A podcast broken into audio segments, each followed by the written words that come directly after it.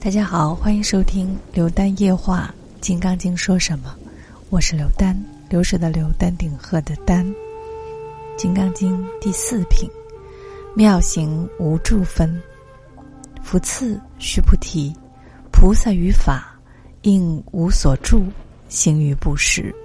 所谓不住色布施，不住身香味触法布施。须菩提，菩萨应如是布施，不住于相。何以故？若菩萨不住相布施，其福德不可思量。须菩提，于意云何？东方虚空可思量否？否也，世尊。须菩提，南西北方思维上下，虚空可思量否？否也，世尊。须菩提，菩萨无住相布施，福德亦复如是，不可思量。须菩提，菩萨但应如所教住。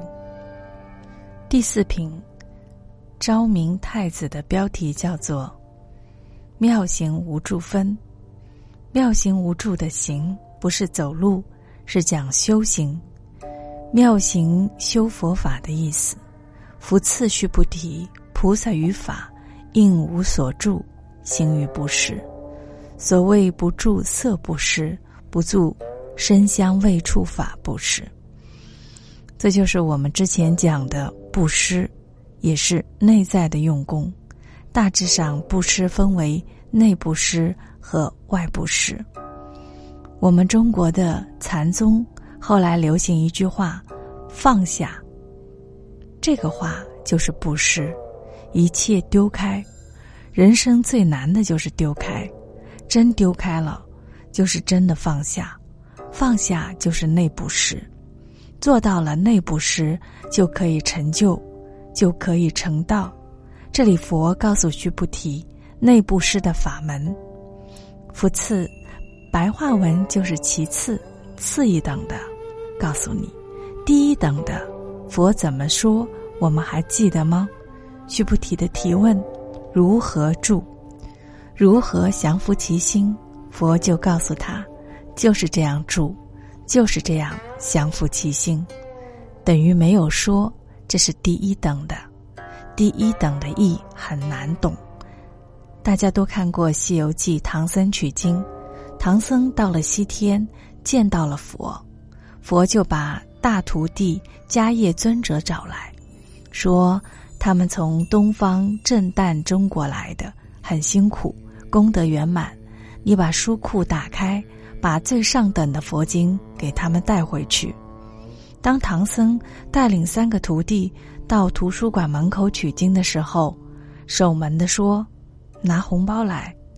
孙悟空气得拿起棍子就想打，唐僧说，你不要动粗，这是最后一步，不然我们那么辛苦不是白费了吗？我们没有钱，却有一件袈裟，拿到当铺里当了，给他红包。孙悟空又气又骂的，迦叶尊者很难为情，所以庙里塑的迦叶尊者都是歪着脖子缩着头的。其实《西游记》只是小说，最后拿到了经典，到了山门口，孙悟空跟师父吵，说那个老和尚靠不住，还要我们红包，要把经打开来看看。结果发现佛经上一个字都没有，只是白纸。孙悟空立刻大吵大闹，被佛听见了，就叫迦叶尊者来问。迦叶尊者说，你老人家吩咐给他们最上品的经吗？我就拿最上等的给他们。佛说，哎呀，那些众生不懂啦，没有文字的经他们看不懂，你还是拿有字儿的给他们换一下吧，拿那个差一点的。所以复次就是差一点的有字的经，真正的经典一个字都不需要，本来就空嘛，应如是住，如是降服其心，这是第一义，就是一张白纸。既然第一等的不懂，现在复次就只好讲次一等的了。好了，结束今晚的节目，感谢各位的收听与陪伴，我是刘丹，下次节目再见，晚安。